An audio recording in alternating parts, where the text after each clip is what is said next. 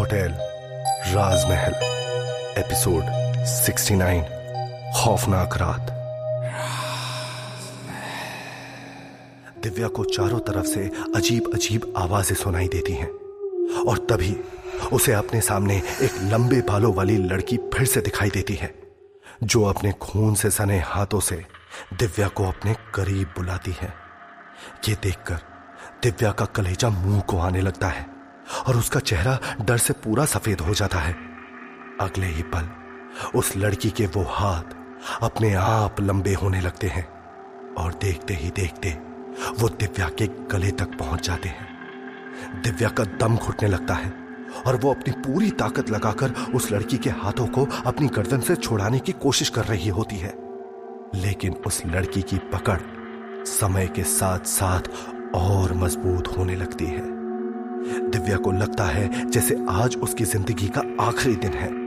तभी दिव्या साथ में पड़े एक फ्लावर वास को उठाकर उस लड़की के हाथों पर मारती है और देखते ही देखते वो लड़की फिर से वहाँ से गायब हो जाती है। दिव्या ज़ोर ज़ोर से खांसने लगती है और दहशत में इधर उधर देखने लगती है। ऊपर इन सभी बातों से बेखबर विशाल तो बस निकिता की आँखों में इस कदर खोया हुआ है कि विशाल को उसके अलावा और कुछ भी दिखाई या सुनाई नहीं दे रहा होता। एक अनजान लड़की निकिता के होटल राजमहल में आ जाने की वजह से सब उथल पुथल हो गया। उसने विशाल को दिव्या से इतना अलग कर दिया कि मुसीबत के वक्त भी विशाल ना तो दिव्या के पास पहुँच पा रहा है और ना ही दिव्या की पुकार विशाल के कानों तक पहुँच पा रही है। उस लड़की में ना जाने ऐसा कौन सा नशा है? जो विशाल उसकी नज़रों में डुबकियाँ लगाए जा रहा है। दिव्या को बुरी तरह से गिरने की वजह से काफ़ी चोट लग गई है और वो दर्द और घबराहट की वजह से फूट फूट कर रोने लग गई है। उसने एक बार फिर डरते डरते अपना चेहरा ऊपर सीढ़ियों की तरफ़ उठाया तो देखा कि अब वहाँ पर कोई भी नहीं है। हैरानी से दिव्या इधर उधर अपना चेहरा घुमाते हुए देखने लगती है, मगर उसे कोई भी नज़र नहीं आ रहा। वहाँ पर एक अजीब सा सन्नाटा फैला हुआ है और दिव्या की सांसों के अलावा दूर दूर तक किसी चीज़ की कोई आवाज़ नहीं आ रही है। जब दिव्या ने देखा कि वहाँ पर कोई नहीं है तो उसकी जान में जान आई और उसने चैन की सांस ली। वो अपना सर पकड़कर वहीं नीचे ज़मीन पर कुछ देर के लिए सीधे होकर अपनी आँखें बंद करके लेट गई, मगर उसका ये सुकून ज़्यादा देर टिक नहीं पाया। कुछ ही देर बाद उसको अपने चेहरे पर एक गीलापन महसूस हुआ। दिव्या ने अपने गाल पर हाथ लगाया और अपनी आँखें खोलकर देखा तो उसके चेहरे पर खून गिरा हुआ है। उसी वक्त अचानक से उसके माथे पर एक और खून की बूंद टप की आवाज़ के साथ आकर गिरी। इसी तरह कुछ ही देर में एक साथ कई सारी बूंदें उसके चेहरे पर गिरने लगी और उसका पूरा चेहरा खून के रंग में लाल हो गया। दिव्या ने तुरंत अपनी आँखों से ऊपर देखा तो वो खून की बूंदे कहीं और से नहीं, बल्कि हॉल में लगे हुए उस बड़े से झूमर से गिर रही है। उस झूमर के ऊपर वही आत्मा लटकी हुई है, जो अभी कुछ देर पहले दिव्या को मारने के लिए सीढ़ियों पर खड़ी थी। वो एक टक सिर्फ़ और सिर्फ़ दिव्या के चेहरे की तरफ़ देख रही है और उसके शरीर से बहता हुआ खून दिव्या के चेहरे पर गिर रहा है। वो आत्मा दिव्या को देखकर हैवानियत भरी हँसी हंसने लगी और उसकी हँसी के साथ साथ होटल राजमहल की हर एक दीवार से भी वैसी ही हँसी की आवाज़ आने लगी। ये देखते ही दिव्या के होश उड़ गए और उसकी हालत काफ़ी खराब होने लगी। वो उस आत्मा को देखने के बाद इतना ज़्यादा डर गई कि उसके मुँह से कोई आवाज़ नहीं निकल पा रही है। वो चिल्लाना चाहती है। मगर ऐसा लग रहा है जैसे किसी अदृश्य शक्ति ने उसका गला पकड़ लिया हो। तभी अचानक से उस आत्मा ने अपना हाथ नीचे दिव्या की तरफ़ बढ़ाया और उसी वक्त वो पूरा झूमर अपनी पूरी स्पीड के साथ नीचे दिव्या की ओर बढ़ने लगा। उस झूमर को अपने ऊपर गिरते हुए देखकर दिव्या थर थर कांपने लगी और ज़ोर से चिल्लाई। वो जानती है कि अब वो चाहकर भी वहाँ से कहीं नहीं भाग सकती। और अब उसकी मौत पूरी तरह से तय है। उसने घबराकर अपने दोनों हाथों को अपने चेहरे पर रख लिया। लेकिन इससे पहले कि वो झूमर दिव्या को छू भी पाता, एक झटके में सब कुछ कहीं गायब हो गया। जब बहुत देर तक कुछ भी नहीं हुआ तो दिव्या ने घबराते हुए धीरे धीरे से अपने हाथों को अपने चेहरे से हटाया और देखा तो वो झूमर अपनी जगह पर लटका हुआ है और वहाँ पर कोई आत्मा नहीं है। दिव्या ने तुरंत अपने चेहरे पर हाथ लगाकर देखा तो उसके चेहरे पर भी बिल्कुल खून नहीं है। ये सब क्या हो रहा है मेरे साथ? क्यों पड़े हो तुम लोग मेरे पीछे? क्या किया है मैंने? दिव्या ने रोते रोते चिल्लाकर अपने आसपास देखते हुए पूछा, उसे समझ में नहीं आ रहा है कि अचानक से ये आत्माएँ उसके पीछे क्यों पड़ गई हैं? विशाल, कहा हो तुम? प्लीज़ यहाँ आ जाओ, नहीं तो मैं मर जाऊँगी विशाल। प्लीज़ यहाँ आ जाओ। दिव्या रोते रोते अपने घुटनों पर बैठ गई, मगर किसी ने कोई जवाब नहीं दिया। तभी अचानक से उसे अपने पीछे से किसी के पायलों की छन छन करती हुई आवाज़ सुनाई। दिव्या ने तुरंत चुप होकर अपना चेहरा पीछे की तरफ़ घुमाया, मगर वहाँ पर कोई भी नहीं है। उसने अपने आँसू साफ़ किए और वो घबराते घबराते तुरंत खड़ी हो गई। वो ध्यान से अपने आसपास की चीज़ों को देखने लगी। तभी एक बार फिर उसके पीछे से एक छन छन करती हुई आवाज़ आई, जैसे कोई लड़की भागते हुए उसके पीछे से गुजरी हो। दिव्या ने तुरंत पीछे मुड़कर देखा, मगर हर बार की तरह इस बार भी वहाँ पर कोई नहीं है। उसने काफ़ी परेशान होकर गुस्से में चिल्लाते हुए कहा, आखिर कौन है यहाँ पर? सामने क्यों नहीं आते? चाहते क्या हो तुम मुझसे? लेकिन इस बार भी उसे अपने सवालों का कोई जवाब नहीं मिला। दिव्या का शरीर डर से थर थर काँप रहा है और चोट लगने की वजह से उसके सिर में काफ़ी दर्द हो रहा है। मगर फिर भी वो धीमे कदमों से आगे बढ़ती हुई उसी तरफ़ जाने लगी, जहाँ से वो आवाज़ आई थी। उस जगह पर गहरा, काला अंधेरा छाया हुआ है। और ऐसे अंधेरे में कुछ भी देख पाना बहुत ही मुश्किल है। मगर इसके बावजूद, दिव्या ने हार नहीं मानी और वो डरते डरते आगे बढ़ने लगी। वहीं दूसरी तरफ़ इन सब चीज़ों से अनजान विशाल निकिता की बाहों में खोया हुआ है। उसने निकिता को बाथरूम में फिसलने से बचाने के लिए दोनों हाथों से उसकी कमर पकड़ी हुई है। वो दोनों इस वक्त भी एक दूसरे की आँखों में डूबे हुए हैं। विशाल ने ध्यान से उसके चेहरे की तरफ़ देखा। निकिता की आँखें काफ़ी बड़ी बड़ी और नए नक्श काफ़ी सुंदर है। उसके होठों के पास एक तिल है, जिसे देखकर विशाल के दिल की धड़कन काफ़ी बढ़ गई। वो इस वक्त बस कैसे भी करके निकिता के तिल को चूमना चाहता है। उसने एक हाथ से कसकर निकिता की कमर पकड़ी और दूसरे हाथ से धीरे से उसके बाल उसके कान के पीछे कर दिए। वो दोनों इस वक्त बेहद नज़दीक हैं और विशाल के छूने की वजह से निकिता शर्मा कर अपनी नज़रें नीचे झुका लेती है। उसकी लंबी, घनी पलकें उसकी आँखों को और भी ज़्यादा खूबसूरत बना रही हैं।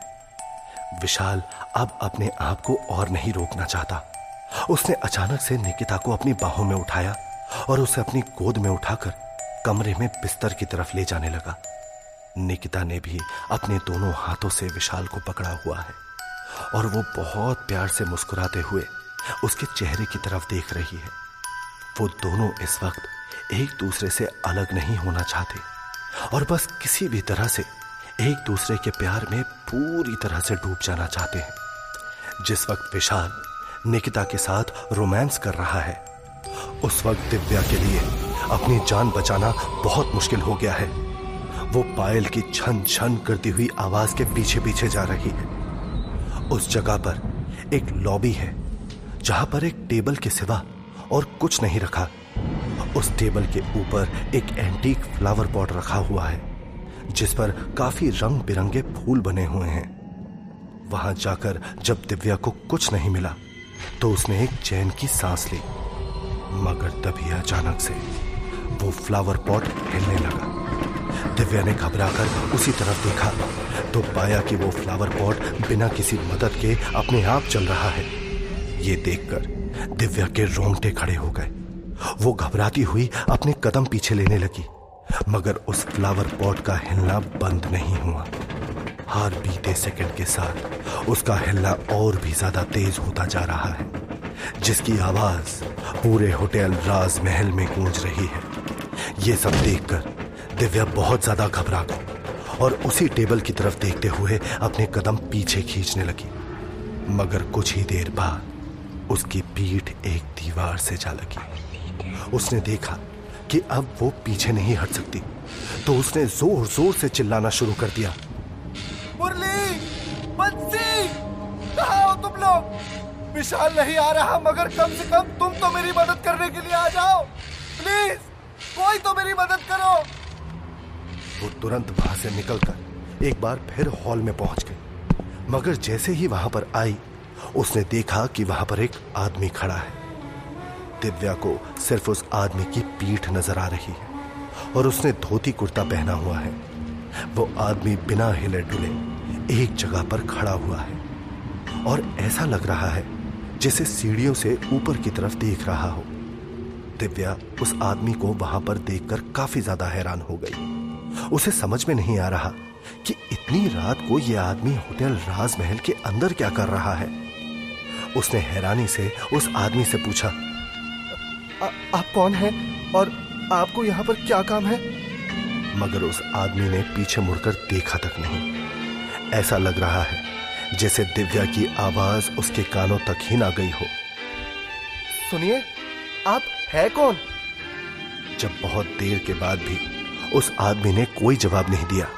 तो दिव्या ने धीरे से उसके कंधे पर हाथ रखा और उसी वक्त अचानक से उसका सर पूरी तरह से पीछे घूम गया और उसी वक्त वहाँ पर ज़ोर से चिल्लाने की आवाज़ें गूंजने लगी, जिसे देखकर दिव्या डर कर चीख उठी। उस आदमी के चेहरे पर कोई चमड़ी नहीं है और उसकी आँखों की जगह सिर्फ़ दो काले गड्ढे हैं, जो इस वक्त सिर्फ़ दिव्या को ही देख रहे हैं। अचानक से पूरे होटल राजमहल के अंदर तेज हवाएँ चलने लगी और रोने, चिल्लाने की आवाज़ें पूरे होटल में गूंज गई। देखते ही देखते एक एक करके वहाँ पर लगे हुए बिजली के सारे बल्ब एक ज़ोर की आवाज़ के साथ टूटने लगे और उन आवाजों से घबराकर दिव्या ने अपने दोनों हाथों से कसकर अपने कानों को कवर कर लिया। उसी वक्त उसे बाहर से किसी के ज़ोर ज़ोर से रोने की आवाज़ आने लगी। मगर वहाँ पर कोई भी नज़र नहीं आ रहा है। ये सब देखकर दिव्या ठीक से चिल्ला भी नहीं पा रही और सिसकते हुए रोने लगी। तभी अचानक से उसे ऐसा लगा जैसे एक तेज हवा का झोंका आया हो और उसके सारे बाल उड़ने लगे। दिव्या ने पीछे मुड़कर देखा तो वहाँ पर वही आत्मा खड़ी है, जिसके पूरे शरीर से खून बह रहा है। वो अपने हाथ आगे बढ़ाती हुई दिव्या की तरफ़ बढ़ने लगी। उसके पैरों से बहता हुआ खून जगह जगह निशान बना रहा है। दिव्या उससे डरकर चिल्लाती हुई दूसरी तरफ़ भागी। तो दूसरी तरफ़ उसे वो आदमी नज़र आया, और वो भी दिव्या की तरफ़ ही बढ़ रहा है। ये सब देखकर दिव्या अपनी आँखें बंद कर, अपने कानों पर हाथ रखकर ज़ोर ज़ोर से रोने और चिल्लाने लगी।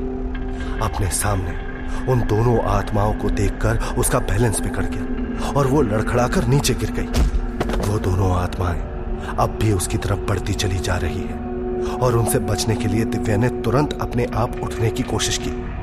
लेकिन इससे पहले कि वो उठ पाती, किसी ने कसकर उसके दोनों पैर पकड़ लिए और उसे खींचने लगा। ये सब देखकर दिव्या बहुत ज़्यादा घबरा गई और ज़ोर ज़ोर से ज़मीन पर हाथ मारते हुए चिल्लाने लगी। बचाओ विशाल विशाल। छोड़ो मुझे। नहीं, जाने दो मुझे, छोड़ो। विशाल। मगर इस बार भी कोई उसकी चीख पुकार नहीं सुन रहा और वो दोनों हाथ उसे खींचते हुए ले जा रहे हैं। तभी दिव्या को एक टेबल नज़र आया और उसने अपनी पूरी ताकत लगाकर उस टेबल को पकड़ लिया ताकि वो अपनी जान बचा सके। उसने अपनी पूरी जान लगा दी। और उसके दोनों हाथों में जगह जगह जख्म हो गए।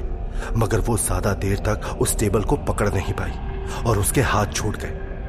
वो अदृश्य शक्ति एक बार फिर उसे खींचते हुए ले जाने लगी और दिव्या एक बार फिर चिल्लाती हुई ज़मीन पर हाथ पटकते हुए अंधेरे की तरफ़ रेंगते हुए खिंची चली जा रही है। तभी अचानक से वो अदृश्य शक्ति उसे एक अंधेरे कमरे में ले गई। और दिव्या के अंदर जाते ही दरवाज़ा एक ज़ोर की खटाक आवाज़ के साथ बंद हो गया। उसके अंदर जाते ही पूरे होटल राजमहल में शांति फैल गई और वो दोनों आत्माएँ गायब हो गई। अचानक से पूरे होटल राजमहल की लाइट अपने आप चल गई। दिव्या हैरानी से इधर उधर देखने लगी, लेकिन उसे वहाँ कोई और दिखाई नहीं दे रहा। दिव्या के पूरे शरीर पर कई जगह पर जख्म के निशान उभर आए हैं। उसे पूरे बदन पर दर्द हो रहा है और वो तड़पते तड़पते उठती है। चारों तरफ़ नज़र दौड़ाने के बाद भी उसे कोई दिखाई नहीं देता। लेकिन तभी उसे सामने लगे दरवाजे के अंदर से किसी के कुछ फुसफुसाने की आवाज़ आती है। दिव्या डरते डरते धीमे कदमों से उस ओर बढ़ती है। वो जैसे जैसे उस ओर बढ़ती जा रही है, उसे वो आवाज़ और तेज महसूस होने लगती है। जैसे कुछ लोग एक साथ बैठे हुए कुछ बात कर रहे हैं। दिव्या कांपते हाथ से उस दरवाजे को छूती है और धीरे धीरे खोलती है। सामने देखकर उसके होश उड़ जाते हैं। तो ऐसा क्या देख लिया है दिव्या ने, जिसे देखकर उसके होश उड़ गए? ये सब दिव्या के साथ क्यों हो रहा है? क्या दिव्या की मदद के लिए विशाल आएगा? दिव्या कैसे खुद को इस सबसे बाहर निकाल पाएगी?